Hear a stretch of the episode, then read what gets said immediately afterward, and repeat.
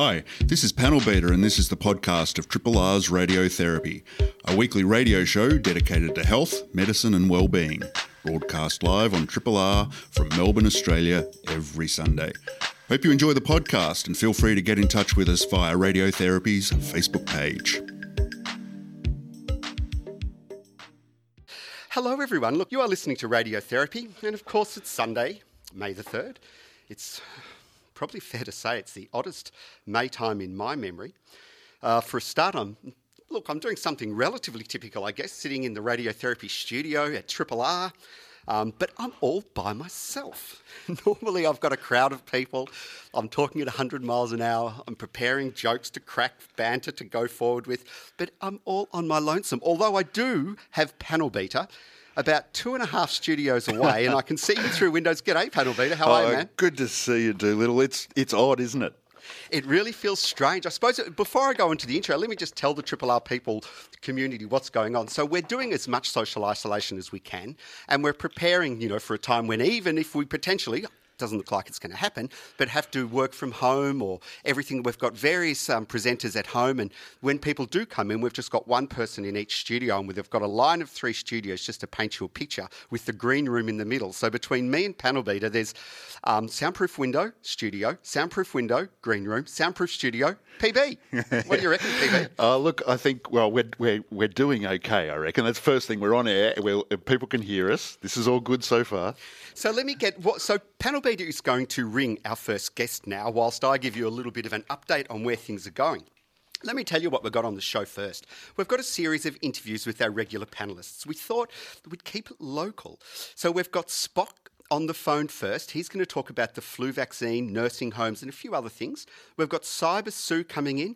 Cyber Sioux's going to talk a little bit about, you might not know this, but Cyber Sioux set up a lot of the um, telehealth services in some of the big hospitals in Melbourne. So we've asked her to talk of, about lessons from telehealth and what we can learn for communicating with our friends and family, because we're all now talking over Zoom and WhatsApp and Facebook and various other live things. So Cyber Sioux's going to give us an update on that. We've got Dr. Patient, our resident consumer, um, coming on the line. He's going to talk about how this is affecting people in the community with mental health problems and give us some tips about how he's handling the whole thing.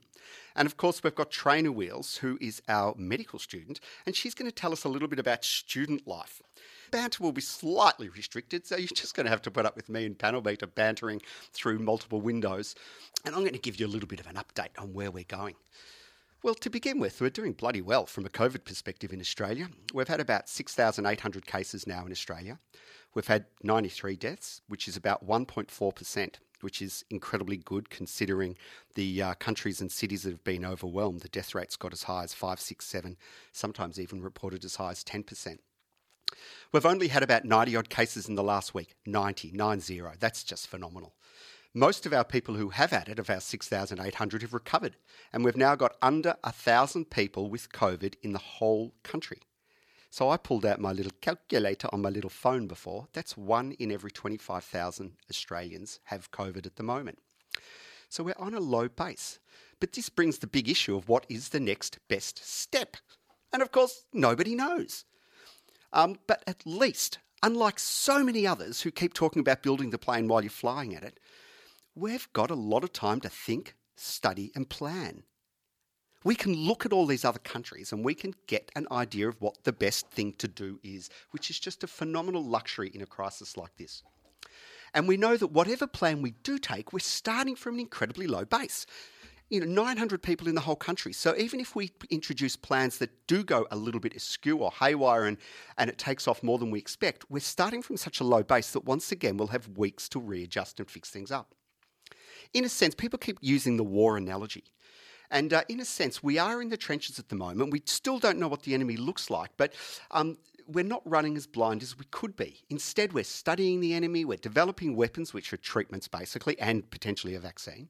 And we're learning when to attack. We're learning essentially, I'm, I'm probably pushing this analogy far too far, but we're learning how to camouflage ourselves through isolation. And we're pretty sure that one thing we can say is that our casualties from this one's going to be a lot lower. Nevertheless, it's still a frightening time. I know I've been quite frightened and scared and gone through various emotions, and I'm not 100% sure what's worse at this stage. I know I'm still scared of the virus. Look, I'm slightly less scared for myself, to be honest, because, you know, we've now got enough data to know that you know, most people are getting through really well. Even people who have sickness and who are elderly, if they've got adequate resources, do much better than if we don't have adequate resources. And in the six or so weeks that we've had to plan, we've capacity to triple our ICU now. We've got enough PPE to protect our healthcare staff so that they won't get sick and leave the hospitals. So we know, so I'm not so scared of the virus now. I, I, I sort of anticipate I'll get it at some stage, but I'm not so scared. I'm a little bit scared of the economic depression that we're potentially facing. You know, if, if you think of the various sciences, the science of healthcare is hard enough, you know, but then we've got lots of things like biological numbers and things we can measure, temperature, all these numbers. Our science isn't bad. Economics, the science is still, they're going to kill me for saying this, but it's pretty terrible. You know, there are so many unknowns in the economy that we don't know where we're heading. So I'm a bit scared of that and the implications for people in our community. I've got to tell you, I'm a little bit scared. I don't want to put you the wrong picture on this, but I'm a little bit scared of the big brother like environment that we could be entering into. I've still got a lot of faith in our politicians in Australia, and I don't think we're going too far. And I must admit, I've downloaded the COVID Safe app, and I feel pretty comfortable with the whole thing. But I'm a little bit scared when I see silly things on the media about drones flying around measuring my temperature as I walk down the street. I just wonder what will happen if all of those things get into the wrong hand. And I guess the last thing I'm a bit scared of is, you know, potentially international strife and war and the blame game and different countries deflecting attention from their own poor behaviour by screaming at others. And I'm a little bit scared of that, but anyway. And I've felt a range of feelings. At various times I've felt invigorated and I've felt this is, you know, sort of the most interesting time in medicine and I'm so impressed with the way the communities come together. You know, I'm, I'm, I've definitely got that. Of course I've got fear for myself, my family, my friends. You know, I'm pretty proud too of a lot of the things I've seen. I'm pretty proud of what's going on in the hospitals. At times I've felt, this is a weird one, but at times I've felt deflated. Like, you know, and I think this is the issue around, you know, we prepare and prepare and prepare, and then sometimes things don't come to eventuate. Now, of course, that's because we're prepared so well. And people who work in prevention tell you that it's a pretty thankless task, because if it goes well, everyone says it wasn't necessary. But so I've tried to put that in, in context. But overall, uh, look, I guess it's just that uncertainty. That's the main thing that sticks in my head because the decisions we're facing are hard and there's no clear answer. How do you balance the risk from economic loss versus the risk of the virus? The science of each is hard, and risks are being taken with whatever decision or plan that we as a community choose. And like everyone else, I know bugger all, and I certainly don't know where we're going to be in six months' time. And to be frank, I don't think the experts do either. And so containing the anxiety is hard. You know, never before have we been so dependent on our neighbours and leaders. Our neighbours, because how we act as a community affects the level of risk outside our front door. And the more people who socialise equals more disease, equals more risk. So we're dependent on our neighbours. And of course, we're dependent on our leaders because the actions they take directly and indirectly affect our risks. And every day I hear different experts, all genuine experts, uh, mostly, stand up and give opposite opinions, especially around schools, restrictions, treatments. And of course, the biggie should we aim for eradication or should we aim for just controlling risk and keeping it level? And sometimes the more information I get just adds to the confusion, especially when some of the experts aren't that great. Just this morning, I was listening to watching one of the TV shows before I came in here, and they had a doctor on who was just frankly giving incorrect facts. And it wasn't a doctor who was really qualified. It was more someone who was in there to promote their new cooking book, I think, that was coming up. And of course, a few minutes later, they got a genuine expert on who corrected it. But that sort of stuff worries me. But what I do know is this what I do know is this we have to adapt, we have to keep level heads. We have to pay attention to our mental health so that we can keep those level heads. We have to look out for each other. We know the crisis is far from over, and so we need everyone working together, in particular our politicians. And I really hope they don't fall for the trap of, of shrinking back to their old ideology. This is no time for point scoring, no time for schoolyard politics. And what I hope, what I hope more than anything, obviously that you, our listeners, and are safe. I hope you're all safe and keeping well, and I hope you've got friends and loved ones that you're in contact with. And I hope you're okay from a work, a money, a housing perspective, and I hope you feel in control most of the time. I guess we have to all remind ourselves daily that so far we're on great track. We're doing well. The risks are high, but if we stick together as a community, we trust the experts, they're our biggest, best hope, and encourage the politicians to trust the experts, then we'll be fine. And at the end of the day, so far, not many of us have it. And if we do get it, of course, as I said at the top, our chances of surviving are excellent. And if there's one thing science has taught us about pandemics and infections and epidemics and everything else, one thing that we know for sure is that this will end and we will get through this. And there will be a time, hopefully six months, maybe a, year, but there will be a time when things are back to normal. Anyway, that's my little intro for the morning, and I'm going to uh, see Panel Beater. I reckon it might be time. Are you over there, Panel Beater? I certainly am. Can I just ask you before we go to our guest, how yep. are you travelling, man? Yeah, it's um. Oh, look, compared to a lot of people, I'm doing absolutely fine. Whenever I'm feeling a little bit uh, of cabin fever or a bit uh, stressed about things, um, I just keep bumping into so many horror stories that um, I'm relatively good. That's cool. That's cool, man. Yeah. Hey, are you a COVID safe downloader or? Uh, this just feels like actually almost a private question that you shouldn't ask someone. Just by the by, we're up to about 4 million downloads so far. 4 million, and it's still not operational. Yeah, um, not till next week. What are your thoughts? Um, yeah, I've downloaded it. Um, I, I gave myself a good talking through it before I did. It wasn't automatic on my part. I think I just ended up landing, you know, sort of like in the. Uh, in the consequentialist camp, you know, the utilitarian. I just thought, what's the greater good here? And I went with that. And I thought, if my reservations are about privacy and, and things like that, then the solution to those privacy issues probably hasn't got much to do with the app and it's got something to do with other other things we can take a look at. But um, um, so I have at the moment, and whether it stays on or not, I'm not sure. But for the time being, yep. We're on the same page. You know, funnily enough, though, I wasn't so concerned about privacy because, you know, I know, like you, that we download so many other apps and things that, but I was a little bit concerned about the technology because I heard that, that, you know, it interferes with iPhones and whatnot. And funnily enough, just the other day, I was doing a telehealth session with one of my patients who I've been speaking to for a while and uses a particular, you know, proprietary app for this um, telehealth service. And for the first time ever, her apps crashed about four times during the one hour session. And, you know, the only thing she'd downloaded downloaded was COVID. But by the same token, I haven't had any crashes on my phone yet. Have you had any crashes on yours? No, I think I had a couple of peculiarities because it's obviously working off Bluetooth. Yep. Um, so I think uh, I'm not sure about this, but I think when I first downloaded it, I'd, I'd accidentally synced with another Bluetooth device or something. Um, but um, but it, you know, no, nothing obvious at this point. I hope you weren't downloading someone else's data. You might get us confused, and, and it might say, Doctor Doolittle, you've been in contact with all sorts of people. That anyway. Hey, have you got Spock, uh, Spock hanging around? Yes, he's sitting tight, ready for you. Can you hear us, Spocky, Spock, Spock? I sure can. Can you hear me? Oh, I can hear you loud and clear. Oh, How wow. are you going, my friend? I am. Uh, I'm going pretty well. I mean, just hearing panel beater there, uh, it's absolutely right that uh, um, I suspect that our lives are all um, pretty good compared to so many around Australia and the world. I mean, we're, you know, I've got a great job. I still go to work. I still interact with people, uh, admittedly with some physical distance. And, uh, you know, uh, there's um, a few limitations to what I'm able to do, but that's no more or no less than anyone else. So yeah, I'm travelling pretty well. Hey, and, and it's known, well known that you work at the Royal Children's Hospital. We work near each other. We've known each other for about 35 years. Hey, how's the Royal Children's um, travelling? How are they impacted yet? Um, well, impacted in the sense that uh, you know life has changed dramatically, like it has everywhere, and um, and it's an eerie sort of place in a way at the moment because uh, there are very few. There are, you know, it's normally a really bustling place with lots of families, and one of the things I love about it, you know, kids everywhere, being a bit chaotic compared to adult hospitals often. Um, at the moment, you know, everyone's being screened as they come in, and some are being rejected. There's only allowed to be uh, one or two visitors. You know, both parents can be with a child, but no other visitors. Um, uh, can come in without being vetted, and, and, there's a limit to the number of people who can come in. All of our clinics are telehealth, like most places. I mean, most of the most of the clinics are.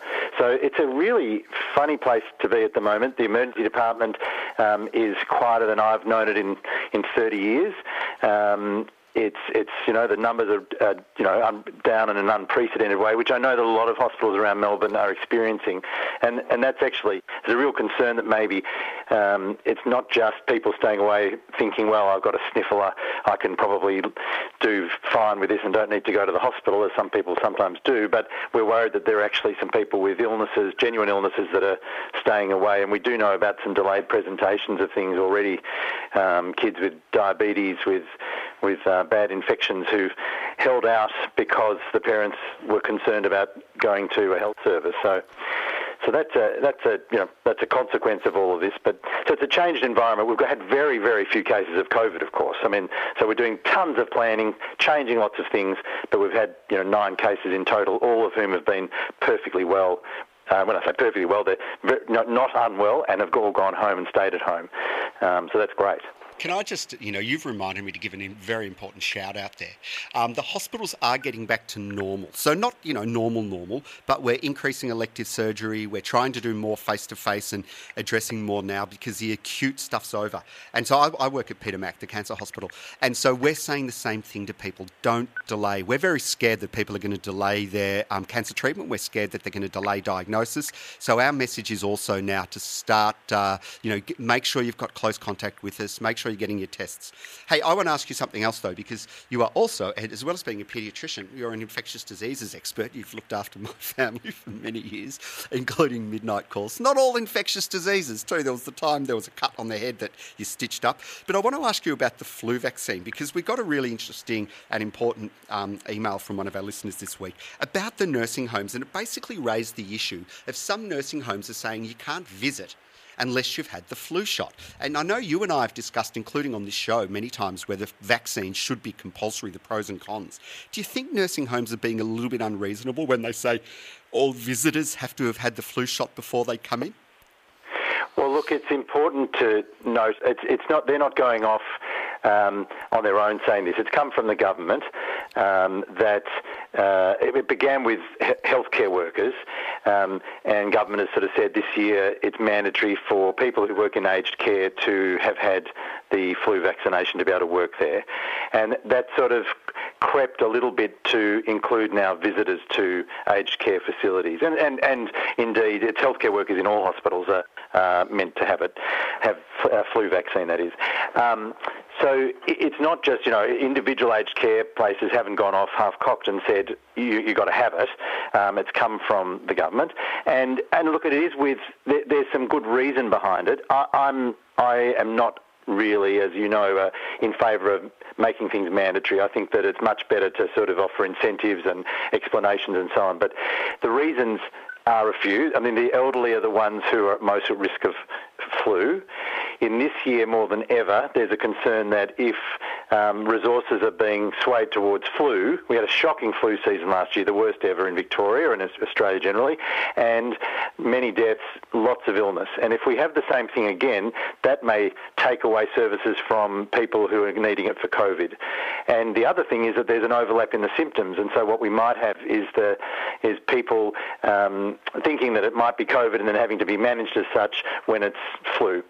So I think that's that's the reason behind it. I don't agree with making it mandatory, but um, the idea is that people who are visiting uh, as of May the first, uh, the, the, the directive was that anyone anywhere when working in or anyone visiting a healthcare uh, an aged care facility needs to have had flu vaccine to protect the, those who are actually the most vulnerable, probably from flu, apart from the very young. I just worry, and, of course, that yeah. um, you know we'll get that balance wrong. And you know, I know my own father early on.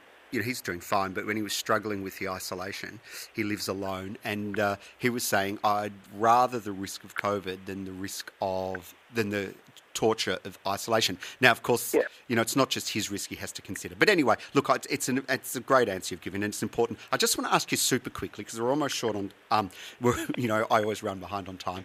But the other thing I saw yesterday in the newspapers was a three page ad from Clive Palmer's um, organisation saying that they'd bought something like 30 million doses of chloroquine. Now, I assume they started buying that up a few weeks ago before studies came out saying maybe it's not so good as we thought. What did you make of that? Well, um, he did. He, actually in the ad. I mean, it's hilarious ad in, on so many levels. For starters, um, quite unnecessarily, it says at the top of the ad that they were authorised by Clive Palmer, as if you know the Electoral Commission is going to come after him. I think we know that they're from him. But um, he he says in the ads that uh, he started stockpiling in uh, March, and he moved really early. He's sort of, you know, he he sort of what's hilarious is that he sort of puts himself up there with Trump and with Morrison and so on, as if he's sort of one of the saviours. Um, but he bought up 32.9 million doses, according to his thing, and they cost, I don't know, millions of dollars. And, and he's offering them for free, to, for, uh, they're offering those doses for free to government to distribute to Australians. And um, I mean, the ads come out now, and the timeline goes right through till till now. There's this time, the two pages of it, hilarious timeline. I, I thought that was these, hilarious. Yeah, all these national flags um, and interspersed with stuff that he's done, like he's sort of part of the sort of the international effort against um, uh, against COVID. And then the whole thing, you know, these little flags for each country as, as there's been advances in, in medical care and so on. And then at the bottom of the timeline is this huge, about 10 times the size of any of the flags, a picture of him looking smug and as if he's the saviour of the whole thing. And that's dated a few days ago. So I think that it's, you know, the ads are, are pretty recent and it, so I don't think that he gives a shit about the fact that um, that uh, hydroxychloroquine actually is probably not the drug that's going to do anything. And in it, he claims also makes it sound like it's going to improve the economy and do all sorts of things. He sort of he uh, implies that uh, at the time that Greg Hunt came out and said that we might trial this drug, since then um, the death rate's gone down from COVID, and therefore, he, I mean, he doesn't say it implicitly, but it implies that um, that that means that you know, the introduction of hydroxychloroquine, him buying those doses, has made all the difference to flattening the curve in Australia. So it's so hard to know, isn't it? Though? It's so hard to know. On the well, one hand, you know, at least he's trying. On the other hand, there's hints of self promotion and there's hints of various other things. But, you know, it's just hard to know what people do in a time of crisis. But, you know, there's one thing for sure. If I get COVID, I'm ringing him up immediately and I'm asking him to be my doctor. yes, well, uh, I think you know he probably he might give you some snake oil or something, but uh, yeah, uh, you can do that if you want. I might stick to uh, local doctors that I know. hey, uh, Spock, it's been great to have you on the blower, um, on the telephone from somewhere around Melbourne. Um, stay safe, and we'll uh, look forward to speaking to you again soon. Okay, see you, Doolittle. Cheers. See you, panel beater. See you, Spock. This is a podcast from Triple R, an independent media organisation in Melbourne, Australia. Triple R is listener supported radio and receives no direct government funding. If you would like to financially support Triple R by donating or becoming a subscriber, hit up rrr.org.au to find out how. How are you, panel beater? Still there? I'm doing okay. I'm just hoping we've got uh, trainer wheels lined up. See, let's see. I can, I can hear you both perfectly. Can you hear me? Oh, we can now, yeah. It was a right. mysterious there a moment ago. How are you, trainee, trainee, trainer wheels? What's news? I'm not bad. I'm not bad. I'm at the park. It's beautiful to have a bit of fresh air after the rain the last few days. One, you know, little glimpse of normality at the park. I got stir crazy yesterday because I was, um, you know, stuck inside all day, and you know, I, I, it, I, really struggle with it. It's I'm so damn lucky I'm working because it'd get me. Mm. And uh, just the rain yesterday, I couldn't get out, couldn't walk, couldn't ride my bike. Yeah, it's nice today. What's the weather like out there? I've, uh, I'm in the studio and I've been here for an hour or two. It's nippy, but it's not bad. It's not windy, so and there's no rain, so it's not. You heard it here first, people. That's your weather report. Now, uh, hey, now paint us a picture, Trainer Wheels. You are a, a medical student. What year are you in again? Final year. And you're a mum. You've got a little one to look after. Yep, that's right. How is life in the pandemic for you? Look, it's difficult, but like Panel Beater was saying earlier, in the scheme of things, things are good. Um, Maddie has lost her spot at daycare because my partner and I are not considered essential enough workers. I consider you so essential. Thank you, that would be nice. um, the, so she's home full time with us, um, and Luke, my partner, is home as well. Um, so we're all home all the time. We've got a relatively small house with not a lot of private space, so it's a lot of together time which has been really nice. And I think probably we will actually look back on this time as quite nice family bonding time. Maddie's at a really lovely age, talking lots and a lot of fun. Uh, but it is extremely difficult to get anything done. Um, I'm I'm lucky in that the this semester of uni is research, which in theory can be done from home. Um, the practicalities of doing that with a toddler is difficult.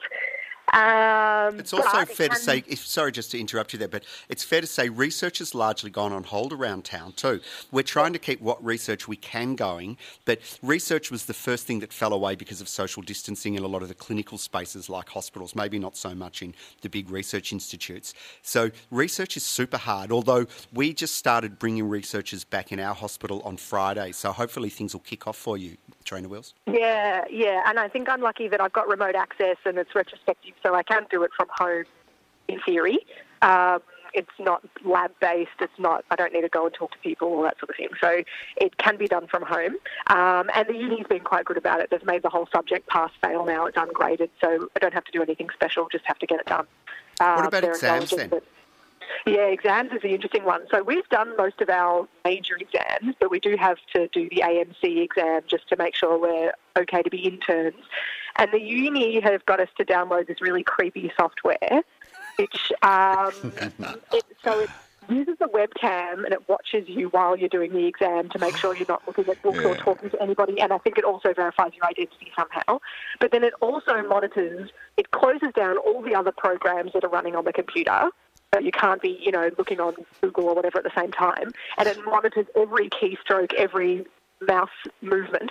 Um, so that's the remote invigilation part of the exam software. What's, wait a sec, Um, what's to stop you having two computers open? Your laptop next to your desktop, and on your laptop, you're reaching out with your arm that's not on the camera, and you're typing in, is chloroquine good? Is Clive Palmer our saviour? I love it when you have your Clive criminal mind on. I guess, look, it probably would it'd be difficult. It'd be difficult because they are monitoring you with the video. So I guess if you could find a way to do some sort of ventriloquy with a, I don't know. I guess you could in theory, but it, I think it would be hard. Panel Uh, did you say anything you? their Oh, sorry, I thought you finished that sentence. It's hard over the telephone. Panel B, did you have anything you wanted to ask? Yeah, I'm really keen to hear from Training Wheels on what she's in turn hearing around town about the medical student workforce that's been called into action. Um, ne- neonatal's been keeping us posted um, for the last couple of shows. What What are you hearing amongst uh, your crew? Well, neonatal and I are at the same clinical school at the same university in the same year, so I can't imagine my experience is very different from his. um, I did see that there was a big media release that you know that's come out saying the deans of all the medical schools are saying it's time to get the medical students in, and that sort of sounded like a big deal. But we've been applying for jobs for weeks, and students have been in clinics, you know, checking people's temperatures and screening them for a good month or so. So it's not it wasn't news to me to see that media release. Um, I haven't signed up for it at the moment just because I've got Yeah. a kid at home and it's hard to find the time. Do you But if feel things get really bad, I will. Do you feel that that's potentially a disadvantage for you? That for your own very good reasons you're not signing up at the moment. Do you think that's going to come back to bite you at all? Potentially, yeah. There's a few things like that that I think the. I mean, at the end of the day, I can't really complain too much, can I? I chose to have a kid; it's my own fault. But there are a few. Working from home poses a lot of challenges anyway, and when you've got a toddler at home, it makes it almost impossible. And the uni have now introduced these new tutorials that we have to do every week to keep us connected during the pandemic. Which you know, that's just another hour of the week that I have to try and steal away and hide in another room where Maddie can't interrupt. Um, and it's, it's actually it's not easy for me to do that. So there are there are things at the uni. Yeah, I do feel like there, there is a bit of a disadvantage. Hey, um, Trainer Wheels, we really appreciate you making time to chat with us this morning. Um, Thanks so much for the call, guys. stay safe, and uh, hopefully we'll all be back in the studio again soon, and Yeah, uh, cracking jokes where we can actually see each other. Yeah, and Doolittle, I just want to say, you know, really all the best with Dr. Clive. I'm sure he's going to do a really good job looking after you. Um, I heard he's going to be your personal doctor, so Yeah. good luck. You're listening to a Triple R podcast. Discover more podcasts from Triple R exploring science, technology, food, books, social issues, politics, and more. To listen, hit up the Triple R website or your favourite podcast platform. Myself and Mel Practice, we have teamed up. We're both psychiatrists to make a podcast called Shrink the Virus. Um, we've and Triple R have produced it. It's all through Triple R. It's on their website. You can go to Triple R Shrink the Virus and check it out. We're up to about six episodes already, and we're looking at sort of the psychology of everyday life during the pandemic, chatting to various pe- people. We've had a school teacher slash sort of school well-being expert on. We uh, had. Um, ethicist from the Royal Children's on. She was fantastic too. We've had uh, oh, we had Dr. Spock on in his alter ego as Mike Starr talking about kids. Um, just last night we uh, interviewed a uh, doctor from UNICEF who's working in New York, talking about New York and various other things. So uh, you know, if you get a chance, um, jump on board and have a listen to Shrink the Virus. And every so every second episode we have a guest, and then at the alternate episodes it's me and Malpractice uh, chatting away about. Um, some sort of issue or other. I think he's got me lined up to chat this afternoon about existentialism. I can't even say it. Um, he'll have to do all the heavy lifting on that topic while I just, as usual, say silly things and crack jokes. Um, so, yeah, if you get a chance, tune in to Shrink the Virus and see what you think and email us. We've got a whole lot of social media around it too. We've got Shrink the Virus on Facebook and Shrink the Virus on Instagram. And whilst I'm talking, I'm looking across to see if Panel Beater reckons he's got his thumbs up. What's going on, Panel Beater? We got him? I think Dr. Patient's there, aren't you, Dr. Patient? Good morning, guys. How are you? We are well. How are you, my friend? Oh, yeah, coping. Coping? hey, before we go on, because I was just talking about um, uh, our new um, podcast, Triple R Shrink the Virus, and I um, saw you on a podcast with one of our co-mates the other day. Tell Yeah. us about that one. That was really cool. It was on, what, what was it called? Oh, I had a ball. The- These guys are calling themselves the JJ Brothers. So it was James from the uh, from the TV show, and uh, he started a podcast that's that's just trying to get people to talk about their feelings. And uh, and you know, I'm not one to shy away from that. So uh, so they they asked if I could come on and have a chat to them, and uh, you'll find them. I think you'll find them on Instagram as the JJ Brothers 2020, or on Facebook as just the JJ Brothers. And we had a we had a fantastic chat for about 40 minutes, and uh, they're really really trying to do some really really positive stuff about just getting out there and talking about your feelings. And when I say saw you, because when I looked at it, it was you were on Zoom. It was you and the two JJ brothers on Zoom. Is it Yeah, so? It comes out as a podcast, or you can watch it live. Can you? Yeah, it was a, it was a sort of a podcast as, as such, and I think they've got links to the, the recording on YouTube, and they've got the, the whole thing on uh, on Facebook as well. It was an absolute ball. We had so much fun. It looked great. And when you say TV show, of course, you and I first met um, over an SBS show that um, we were on together called How Mad Are You? Um, Yeah.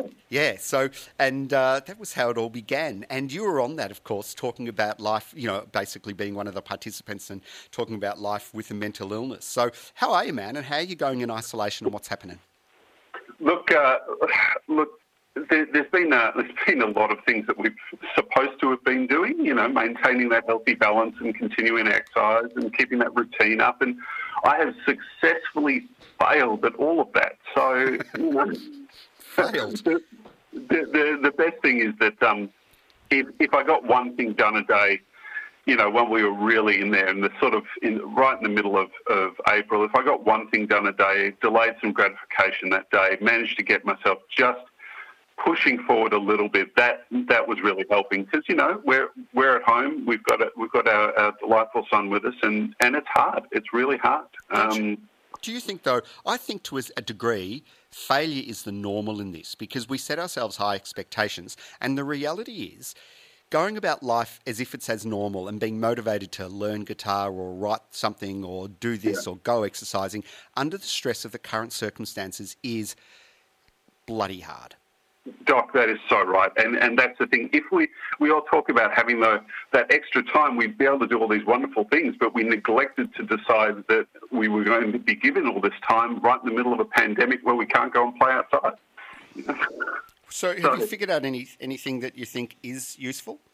Have you got yeah, the the, uh, the the thing that, that I have managed to uh, to the, the greatest tip that I've managed is that when you are doing something, you do have the time to put a little bit more into it. And I was I was talking about this just the other day. We were having a Thursday night where.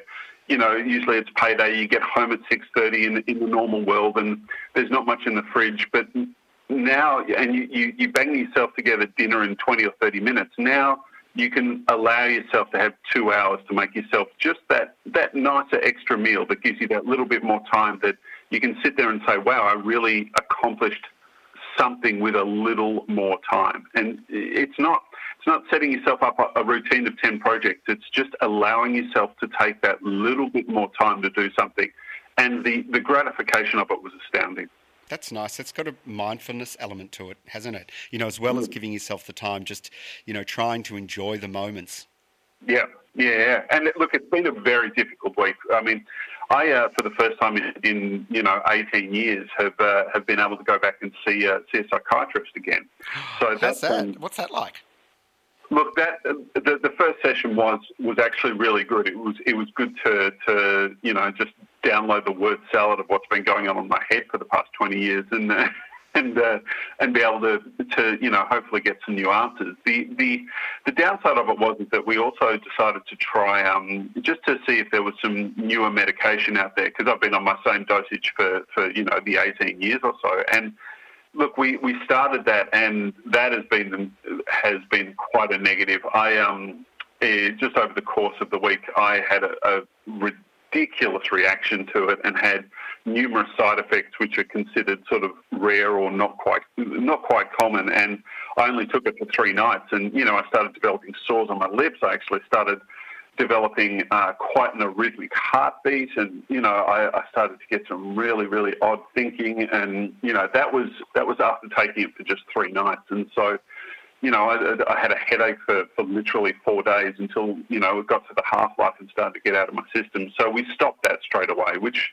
Look, it was it was difficult. It was disappointing, but you know, it's just something that we that that, uh, that was a bit of a miss. But I've never never experienced a, a heavy reaction like that to anything before. I'm glad you feel better now. You know, I've had a few new patients over the last few weeks, and it's been a, a real dilemma each time. Do we try something new in the middle of a crisis? Because, you know, the you got physical symptoms, so that's pretty obvious that it, did, it was no good for you. That, you know, if you get a few psychological symptoms at a time like this, it's hard to tell whether it's the change in treatment or whether it's just the overall stress. I know myself, you know, like I'm a person who gets lots of physical symptoms of stress. I've got sore elbow, sore shoulder, sore foot. I've been getting headaches. My back's a bit sore, and I've been getting chest pain. You know, how do you distinguish, you know, what's going on when you're in a crisis like this, um, yeah. Doctor Patient? Yeah. Look, for me, distinguishing is the additional thinking or the additional fears or the additional anxiety that that as a patient goes above and beyond the normal routine. Because you know, it, it's not that I would operate on a on a perfectly happy basis if we were in if we were in sort of you know normal neurotypical world. Where it's it's me monitoring what additional things are causing me to worry that little further that exacerbates the uh, the stresses of my illness. And so much of it is, look, we enjoy going outside from time to time, but knowing that we aren't allowed to go and connect. I, I haven't seen my parents in, in you know weeks. My, my my mother is missing my son terribly. She absolutely adores him. And all of those things that, that are disconnecting our emotional, physical connection from being able to just sit there and be with people, you know, like we would normally be in the studio, is difficult. It is very difficult. Hey, it's fantastic to hear from you. Um, pa- oh, panel beater, did you want to add anything? Sorry, man, I forgot. Uh, I'm sitting here by myself in my own little world. No, no, I, I, just really appreciate hearing from Dr. Patient talking about that personal experience. I'm, I have no doubt uh, how, that there are a lot of people who can probably relate and find it really valuable to hear somebody else um, talk them through that experience. It was tough to hear that the change in medication had that reaction, but it, it's probably again, you know, it's really useful for people to hear that this can happen, but there's remedy to it. Yeah, and the the, the simple thing is, is that that I'd only had it I'd only had it for three days. It was a very very severe reaction, and I just stopped it. The the the medication had a half life of I think 24 to 36 hours, and so by today I would say that it's 95% out of my system. So hopefully there'll be a little bit of bit of normality. But again, this is this is not an exact science, and I don't blame anyone. I don't blame anything because you know they didn't they didn't go in to decide the medication to say, hey, let's give that person these symptoms while having a, a psychiatric illness. You know, it's it's uh, it's something that that I've learned to accept that there are that there are going to be bumps in the road. Hey, it's fantastic that you're back on track. And uh, no doubt, as I've been saying to the others, we'll see you soon in the studio. Have a nice Sunday. Go for a walk. I hope things are nice and pleasant for you out there. Good to speak to you, Dr. Patient. You too. Take care, guys. This is a podcast from Triple R, an independent media organisation in Melbourne, Australia. To find out more about Triple R or to explore many more shows, podcasts, articles, videos, and interviews, head to the Triple R website, rrr.org.au. I've had all sorts of things on my mind lately. Um, you know, some of the things I've been wondering about. I've been, oh, look, let me tell you this one because it's an interesting one about herd immunity. So I've been tossing up in my head, you know, when I think about where do we want to go? What's my opinion on should we be aiming for eradication, stay in isolation as long as possible, let the virus die out in our country? Or should we be going for controlled risk, having re- releasing some of the um, restrictions, letting people move around, um, using the app and strong contact tracing to try and dampen down every mini little outbreak, um, and uh, go ahead like that. And it's such a hard question, and no one's quite sure, although the government's heading towards the controlled risk approach. And I was thinking about the concept of herd immunity, so I did a little bit of googly googling to see, you know, what, how much herd immunity do you need? So how many people do you need to be immune to the virus before you can, you know, start to um, feel safe as a community? And I looked up various figures of various um, illnesses. And uh, essentially, what I found bottom line is for COVID, it appears to be somewhere between 30 and around about 60% of the population need to be immune, meaning either they've had the illness and they're now immune, which isn't 100% um, guaranteed, or they've had a vaccine, which of course we haven't got yet. And it just got me thinking, you know, that's quite a lot of people. Because even if you think of New York, they've had around about whatever it is, 170,000 people infected out of 8 million. They're only going to be up to, even if all those people recover, they're only going to be up to 2% herd immunity. Anyway, look, I know Cyber Sioux's on the line because I've just got the thumbs up, so I know I have to round up this little herd immunity spiel. But um, if you want to know more, just Google herd immunity and read what you see on Wikipedia. It's quite interesting and it's really informative and uh, interesting stuff. Cyber Sioux, are you there? I'm here. Oh, and you sound so clear. After so much trouble getting you, you sound so clear. How are you, um, Cyber? Sioux? I am fantastic. And I've got to say, before we get going, a big thumbs up to you and uh, Panel Beater. This is really tricky, and you guys have done a great show. Well, Panel Beater's the master of it all, not me. I'm just sitting here crapping on. And I, I should tell people, just to paint you a picture, whilst I've been crapping on, the phone in his studio hasn't been working. There's a glitch, and so each time he runs out of his studio, round to the green room, rings up, puts someone on hold, runs back, has to listen in. It, you know, you've lost about I don't know how many calories you've. Um, this is my this is my workout. This is. Oh. hey, Cyber And then, well, uh, Oh, yeah. Sorry, so, so so the reason we, you know, obviously you're normally on anyway, but the reason, the thing we asked you to talk about this morning is a lot of people don't know because you've moved on a bit in your career, but you early on set up a lot of the telehealth at the Royal Children's Hospital and then at Peter Mac, and so we were wondering what have you, what your, you know, no one knows more about online chit chat.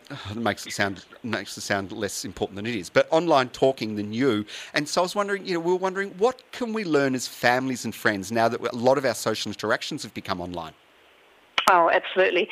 And I mean, I think um, I was listening to the show before and I was listening to Dr. Patient talking.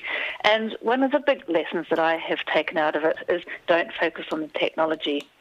The technology is there, it's easy, there's heaps of choices out there. And what this is about is actually about um, connecting people. What's it about? It's about being present and um, engaging with people. And if we set things up in advance and we have a nice environment where we feel comfortable, we feel warm, we've got good lighting and all of the tech's in place, then really it's about having the conversations that matter and keeping people to get connected. It's funny you should say that because you know a lot of the time I don't even look at the cat the screen now. So you know half the time, like if I'm on with my family, I'll just chuck the computer in the corner of the kitchen and I'll cook dinner and just listen to the banter, which is really Exactly. reassuring. Exactly.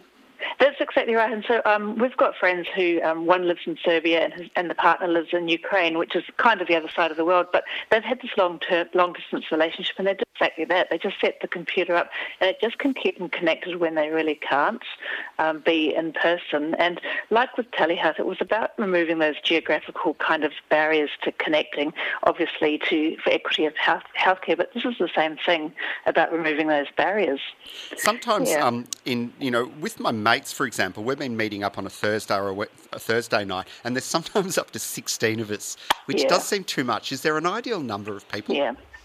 Well, I mean, the technology itself has actually enabled heaps of people to connect, and that's a huge improvement to my telehealth days. However, I think you're right because it's a little bit less personal to start with, obviously, and it's harder to actually have those one-on-one conversations and those breakups. So I reckon a smaller group, in my experience as well, it works better. Um, If you get to And- a big, oh sorry, if you get to a big Yeah. group, do you think you should? Is it a, an idea to allocate someone to sort of be like the chairperson or the Like master moder- of ceremony? Yeah, I, I don't think it's a bad idea to have. It, it, it kind of it sounds really formal, but to have a, a, some kind of moderator who then can make sure that everybody gets a chance to say something and do it in a way that kind of sounds casual and not too constrained, but enables that people can, you, you know, those things like the mics being turned off and on when they need to be, and um, kind of kind of facilitate the flow of the conversation. And um, in my observation, that does seem to help a wee bit. And um, having those smaller groups, it can be, and also, what's the nature of the conversation? Is it um, to have fun? Is it to play games? Or is it to be a little bit more personal? Um, you know, we've had things where people have put on uh, wigs beforehand, so it kind of lightens the mood of the conversation a wee bit, which can be fun. I also heard. I've seen people at work doing that. What about? I, have heard people. Someone I, I, can't remember. I heard this now, but someone had a surprise birthday party and the family organised a Zumba or whatever it's called class over Zoom, which I thought sounded really cool. I forget where I heard it. I'm probably plagiarising someone now. But hey, panel B, did you have any questions? Oh, I'm. Uh, I'm just uh, having. Um, I know what. I wouldn't call it quite uh, post-traumatic stress disorder, but I, am spending so much time. Uh, yeah. uh, I'm teaching online, obviously at the moment, plus all the meetings and so on. So it's about 20 hours in front of uh, my computer screen, uh, where it's the um, where I'm dealing with other people. And it's not my natural habitat. And I, and, and thinking about shrink the virus, I heard um, Mel Practice make a great comment about his experience online at the moment, how much he relies on body language. And mm. in the teaching environment, body language is so useful, knowing about how people are, um, uh, you know, hearing you and understanding you. And I'm missing a lot of that. It's interesting yeah. you say that daily, you know, issue too. One of my mates the other day texted us on Thursday, texted to say, not joining Zoom tonight, had 35 online consults today. I'm over it. Yeah, yeah. yeah. It, it's really tiring uh, in, in, a, in a way that it's, I mean, it's tiring in the classroom or in consultations, I'm sure, but it's a, it's a different type of tiring, of fatigue. Hey, so Cyber Zoom exhaustion, it's called. Yes, and not at all surprised. Mm. Cyber Sioux, um, we're going to have to cut it short because I can see from the clock that we are running out of time, and I don't like to be late for Einstein because they are so fantastic. But thank you so much for jumping on the, tele- on the telephone and talking to us. Of course, it's a pleasure to join you both. And I've got the app on too, COVID Safe. I've downloaded it. Yep. Just oh, good. Yep. You're one of the four yep. million like us. We're in the four yes, million. My, mum was the four millionth, I'm sure of it. Oh, she should get a cake or a prize or something. Hey, I Cyber agree, Sioux. from the Queen. yeah, from oh no, not from the Queen, from someone in Australia. No offense, someone anti-monarchist. yeah. um, hey, uh, great to talk to you though, and we'll see you again in person soon. Great, look forward to that. Ciao. Hey, uh, panel beater, I reckon we're almost at the end. We are, we are. I want to, um, big thanks to all the listeners being patient with us um, while we play around getting those, uh, those phone calls happening. Hey, yeah, and uh, let's remind everyone, as we always do at the end of the show, don't forget uh, Radiotherapy. You can listen to it on demand. You can also listen to the podcast. You can jump on our social media. We're on Twitter, Instagram, Facebook, nearly always something to do with, uh, if you just plug in the old Radiotherapy, you'll find us. Anything you want to uh, highlight, yeah, panel beater? Yeah, just one um, big, big, big thanks. Can't say thanks enough for everybody's support during April Amnesty. It was extraordinary. I mean, it's tough times for a lot of people, but people really, um, really demonstrate a whole lot of support during Am- April Amnesty. Just fantastic. Bye for now. Hi, this is Panel Beater. Thanks for listening to the podcast of Triple R's Radiotherapy, a weekly radio show dedicated to health, medicine, and well-being. Broadcast live on Triple R from Melbourne, Australia, every Sunday. Hope you enjoyed the podcast. Feel free to get in touch with us via Radiotherapy's Facebook page.